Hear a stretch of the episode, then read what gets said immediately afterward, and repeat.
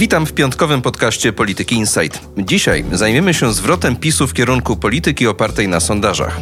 Vox Populi, Vox Dei to według prezesa Kaczyńskiego nowy program partii rządzącej. Ale czyj głos PiS rzeczywiście będzie uznawał za boski? O to za chwilę zapytam moich gości. Marek Świerczyński, zapraszam.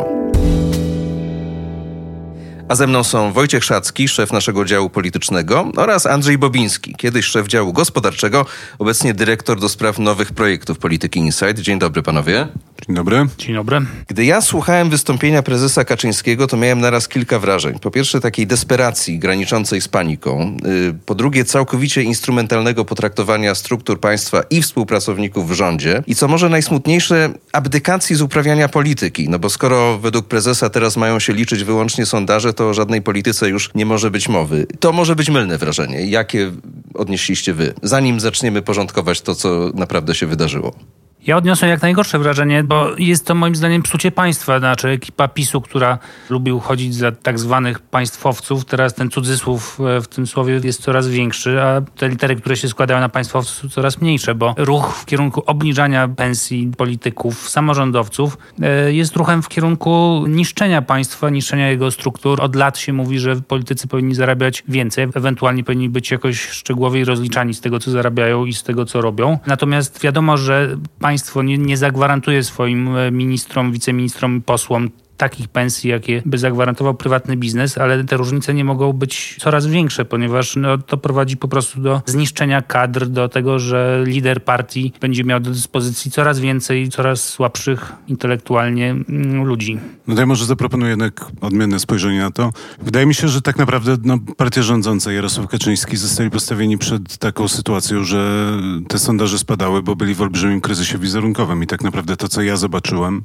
to było ćwiczenie zarządzania kryzysowego, praktycznie wyjęte z podręcznika do zarządzania kryzysowego. I rozumiem teraz, że to, co się wydarzyło, to jest ten pierwszy krok, to znaczy zatamowanie krwi, jakby zaszycie e, rany, a następnie będzie kolejny krok, który prawdopodobnie nastąpi 14 kwietnia, to znaczy wyjście do przodu i zaproponowanie czegoś pozytywnego. I teraz ja bym się zastanawiał, czy to nie było za mało. To znaczy, to na pewno było głośne, ale nie zostało to obrobione PR-owo, na przykład, nie wiem, no, że to już nie jest Prawo i Sprawiedliwość, tylko pokora i skromność, albo że zostało zaproponowane jakieś takie szersze spojrzenie na to, że potrzebujemy skromniejszego państwa, które będzie pracowało dla Polaków, tak? Znaczy wy się skupiacie, mam wrażenie, na samych tych pensjach, ale rozumiem, że to też powinno było być bardziej sprzedane jako taka korekta myślenia o tym, czym jest państwo i służba. Ale ty, Andrzeju, traktujesz tę operację, którą zafundował nam prezes Kaczyński, jako przemyślane strategiczne działanie, które ma jakiś początek, jakiś środek i jakiś koniec. Tymczasem większość opinii, również dochodzących z obozu rządzącego, mówiła o wielkim zaskoczeniu. No jeszcze parę dni temu ten sam prezes, pod koniec marca dokładniej, mówił w autoryzowanym wywiadzie, że może były za duże te nagrody, ale że wielkiego problemu nie ma i że kiedyś to były miliardy za platformy wyprowadzane z budżetu a teraz to jest w zasadzie drobiazg. Więc ten sam prezes, a w ślad za nim e, wielu polityków PiSu mówiło, nie chodzi tylko o panią wicepremier Beatę Szydło, ale również inni politycy, innymi szef klubu parlamentarnego Ryszard Telecki, mówił, że te nagrody to jest żaden problem. I nagle refleksja nastąpiła wyłącznie pod wpływem sondaży, a nie pod wpływem, nie wiem, jakiejś przemiany duchowej. Można powiedzieć tak, że y, jeżeli ktoś zawinił, to zawinił rząd, zawiniła była pani premier Beata Szydło, przyznając te y, nagrody. Tymczasem za te ekscesy finansowe w tej chwili no, karę w większym lub mniejszym cudzysłowie ponoszą sami ci ministrowie, którzy zostali nagrodzeni, bo muszą nagle oddać sumy z dwóch lat, tak, liczące pewnie w niektórych przypadkach być może nawet ponad kilkadziesiąt tysięcy złotych, tak możemy, y, możemy przyjąć. Ale karę poniekąd poniosą też parlamentarzyści, y, którym uposażenia obcinane są o 20% oraz już chyba całkowicie Bogu ducha winni samorządowcy. Co rodzi podejrzenie, że, że to jest plan nie tylko, tak jak Andrzej mówił, zatamowania tego krwotoku sondażowego, ale również ugodzenia w opozycję. No, opozycja oczywiście ma bardzo teraz niełatwe zadanie, to znaczy musi się do tego odnieść i będzie może zdecydować, jak zagłosuje w, w momencie, kiedy ta ustawa zostanie poddana pod głosowanie.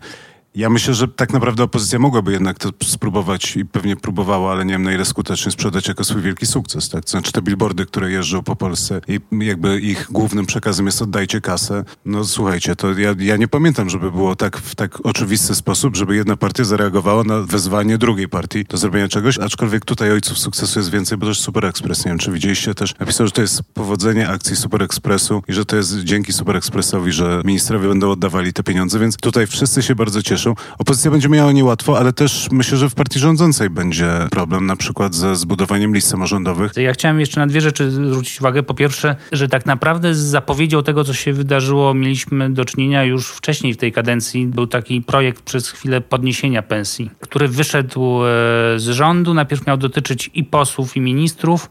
Następnie w tajemniczy sposób posłowie zostali z tego projektu wykreśleni, a następnie też ministrowie zostali wykreśleni i projekt zniknął. Już wtedy widać było, że PiS się cofnie, gdy tylko zobaczy opór społeczny. I w tym sensie widzę to, co się wydarzyło wczoraj, jako zapowiedź innych kłopotów PiSu. To znaczy, to jest zachęta dla opozycji, to jest mobilizacja dla opozycji, zarówno dla polityków opozycji, jak i dla wyborców opozycji. I innego rodzaju lobbyzm, bo ja bym chciał zwrócić uwagę na to, że PiS nie tylko zakomunikował od odwrót w temacie y, nagród i jakąś reformę w dół systemu apanarzy, czy też wynagrodzeń tak zwanej erki, czy też władzy, ale powiedzieli, że nie będzie zmian kodeksu pracy, mimo wielomiesięcznych prac komisji kodyfikacyjnej. No i prezes Kaczyński powiedział też, że za zamknięty uznaje temat tak zwanej ustawy degradacyjnej. To również wymusiły sondaże? No, ustawa degradacyjna się nie podobała większości Polaków. Weto prezydenckie również nie pomogło. Głosowanie tego wniosku byłoby skrajnie niewygodne dla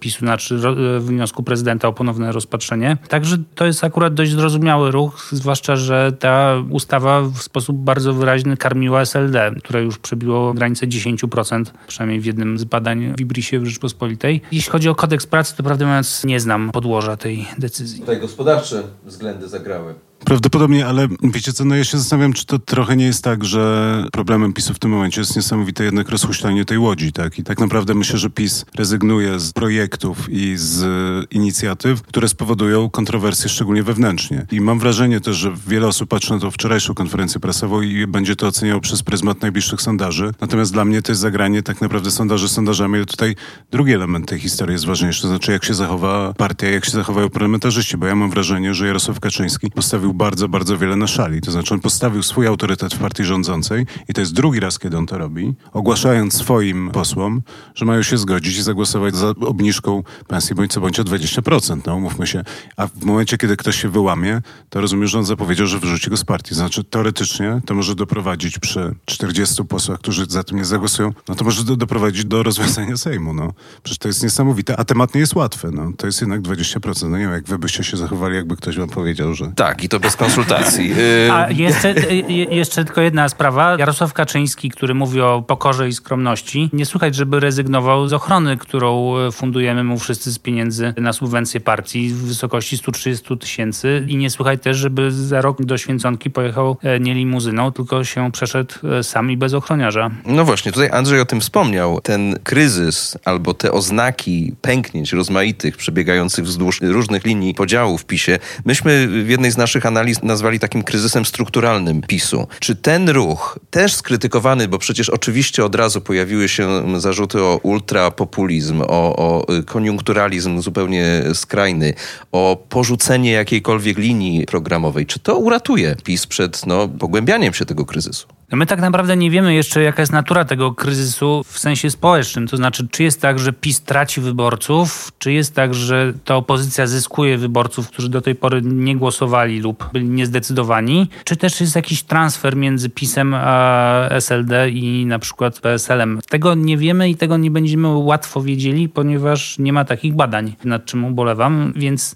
trudno powiedzieć, jak się to rozwinie w najbliższych tygodniach. Wydaje się, że PiS rzeczywiście jest poważnym politycznym kryzysie, bo w tej chwili wszyscy mówią o nagrodach, ale tak naprawdę to tam jest wiele innych ognisk zapalnych i również stosunki z Brukselą, również wciąż nierozwiązany konflikt wokół ustawy o IPN. Jest zakaz handlu w niedzielę, który dotyka wielu ludzi na razie co dwa tygodnie, więc wydaje się, że to ten proces używania się rządzących, który dotyka każdą władzę, nagle zaczął dotykać PiSu i jak raz zacznie dotykać, to już tak łatwo nie da się tego rozwikłać. A jak wobec tego będzie wyglądać teraz te półtora roku, które zostały do końca e, kadencji? Rozumiem, że czekamy jeszcze na jakieś nowe otwarcie programowe, tak, na konwencji PiSu 14 kwietnia, ale jeżeli rzeczywiście Vox Populi, Vox Dei, to sondaże mają kształtować politykę, czego moglibyśmy się spodziewać? No słuchajcie, myślę, że ja bym zaryzykował tezę, że dzisiaj nie wiemy wiele na temat tego, w jakim kierunku to pójdzie. Bardzo dużo będziemy wiedzieć w czerwcu. To znaczy, jeżeli będzie tak, że będzie odbicie sondażowe, to myślę, że będziemy mogli uznać, że to było znaczące, ale nie zmieniające jakby pola gry